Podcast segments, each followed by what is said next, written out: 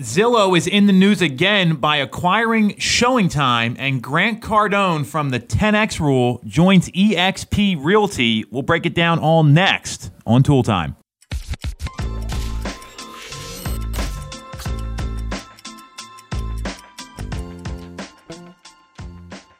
I'm Tom Tool. She's Sarah Tymon, and we are back with some real estate news. I mean, this is a lot of stuff going on this week. Yep.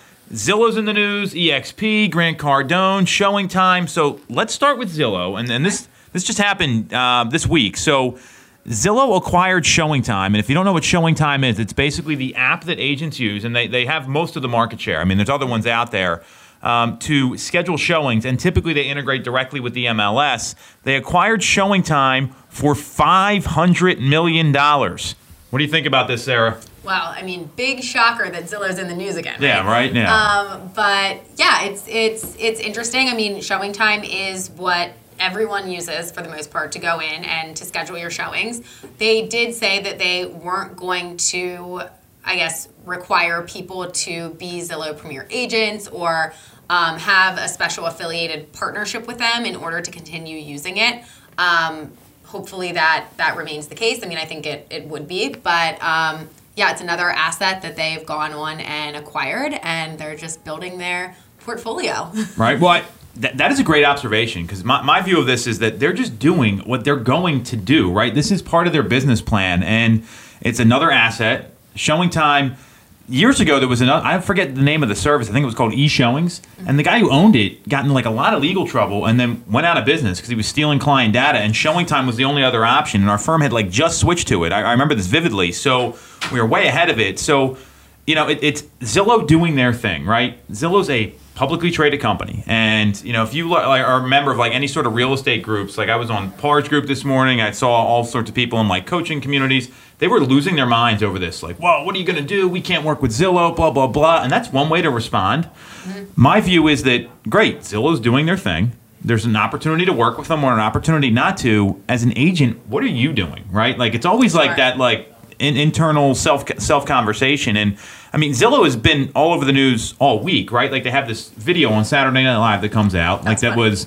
If, if anyone saw that, um, Sarah sent it to me like the morning of, and it's it was it was a, like a fake commercial, like really funny stuff. Like they have gone to a level that is past real estate. They Sure. they're, they're in like that Tesla category, Apple, Amazon. Not not in terms of like dollars and revenue and those sort of things, but notoriety. That's where they're going. right, right. Yeah, it's what everybody everybody knows what Zillow is, and it's yeah, it's become bigger than itself. Well, and, and really what's happening here, this is just another company disrupting real estate, right? Like it happened, you know, early, uh, you know, over the past two, three years with companies like Compass and EXP. We're going to talk about them in a second. When Keller Williams came as an upstart in like the early 2000s, they had like this profit sharing model. That was like people were up in arms about that. These are people running their business. And I, you know, I, I love the agents that get stressed out because I'm looking at it and I'm like, great they're done. They're going to be out of the business, and we can just keep doing our thing and focusing on our plan. And that's what any good agent should be doing right now. And if uh, we said it before, if you're not building your own brand, like you're going to be in trouble because that's what Zillow's relying on. Because a lot of buyers are on Zillow right now. Right. And I would say, like, from an agent standpoint, as long as it doesn't interfere with being able to, to go in and book showings the way that you're, you know, accustomed to doing so, or, you know, as long as it's like an easy switch over if they make a couple changes here or there, whatever.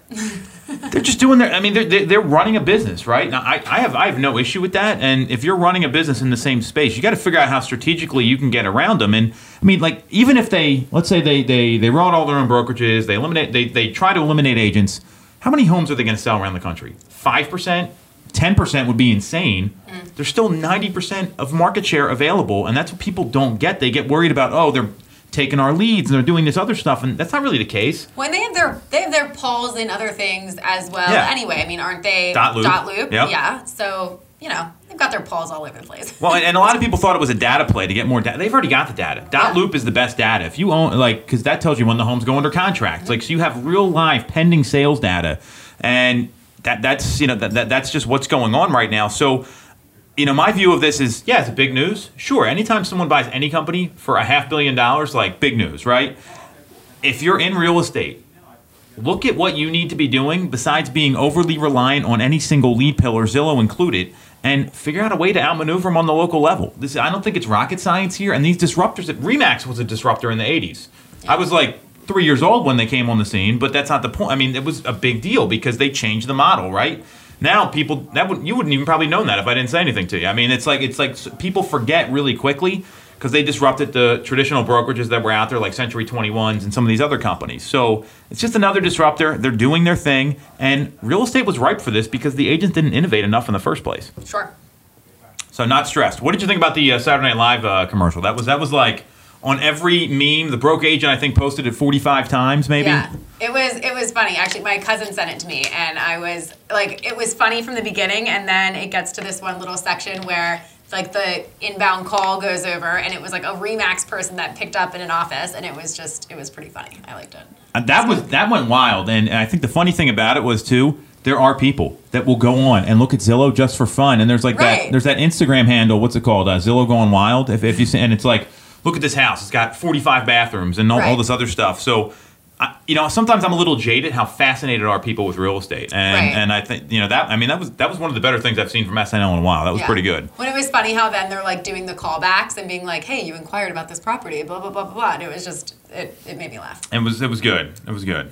Good stuff. All right, so that's our Zillow segment. I think we're going to be doing this every week from now on. What it seems like. Uh, this was interesting, right? So if you don't know who Grant Cardone is, he's a best-selling author. Uh, wrote the 10x Rule, a lot of other books.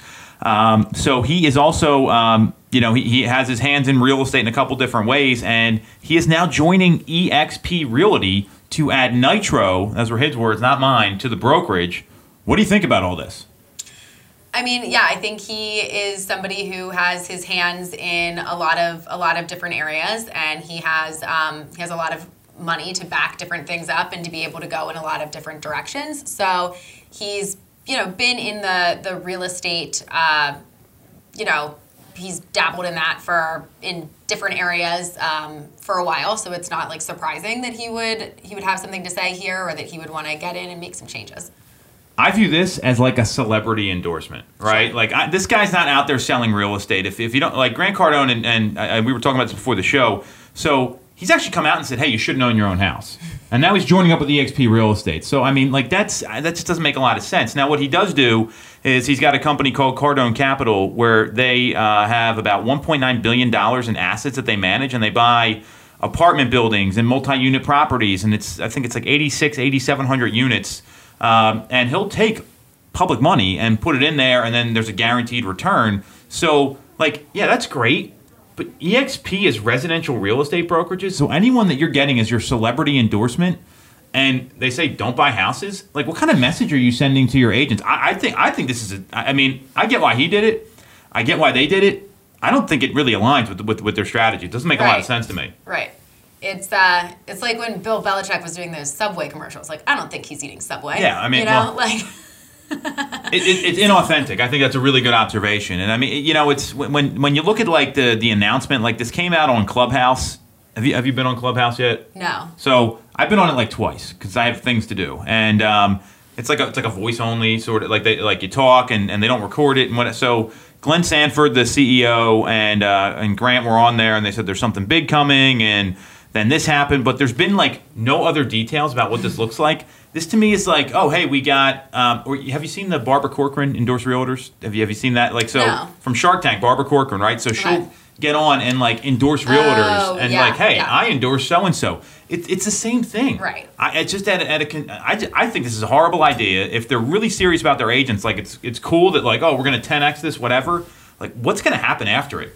What I will say is EXP is innovating, and in the light of like COVID and the cloud-based brokerages and all that stuff, I do see that they're I mean they're not going away anytime soon. But this is just another Zillow, They're just disrupting with a different model in my view Sure.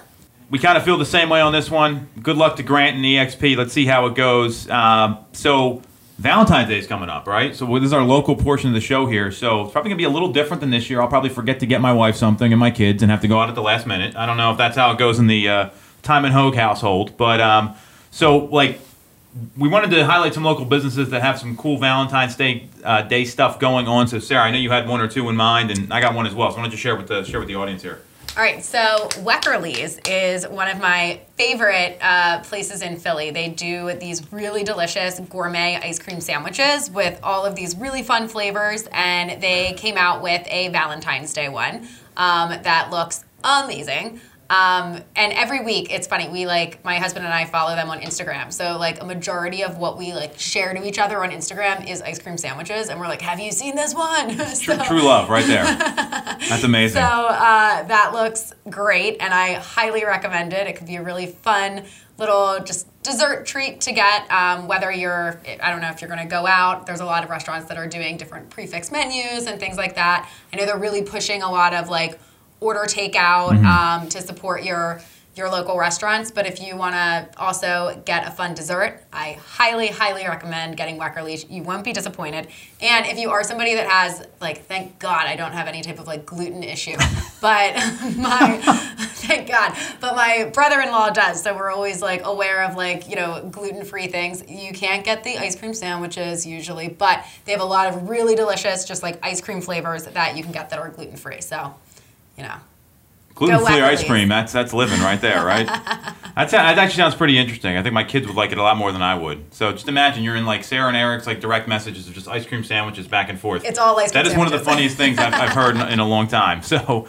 Um, so what, what we came up with was um, we actually were there last weekend uh, at La Collina in Bala, which we talked about them before, and uh, they have live music there, like a guy like playing piano and like all sorts of stuff. Um, you know, like Italian places are usually pretty romantic, like if that's what you're going for. Um, the on, on top of that, the, like the food there. I mean, I, we had been there years ago. The food was was really good, but what I liked the most was like the service. Like they were they were really happy that people were there, and it felt like a place that wanted you to come in. And the live music is such a cool thing. Sixers game was on in the background, so that was speaking my language. So um, cool place to go to. Highly recommend it for Valentine's Day. You don't have to. It's kind of like on the edge of the city, so you can kind of meet in between. And uh, you have a nice view of Manayunk from the parking lot, which is also an extra bonus. So And I'm sure like having some live music, especially these days, is one of those things that when you walk in and you actually hear it, you're like, oh my gosh. I- Like, I almost haven't had had a- this yeah. in a while. I was like, "What is this music?" And then I, and then I saw someone playing it. It was it was, it was pretty cool. Like, oh so, my gosh, it's live. Yes. Welcome to 2021. Live music is back, right? So very cool. So that's what we got this week. Thanks for watching, everybody.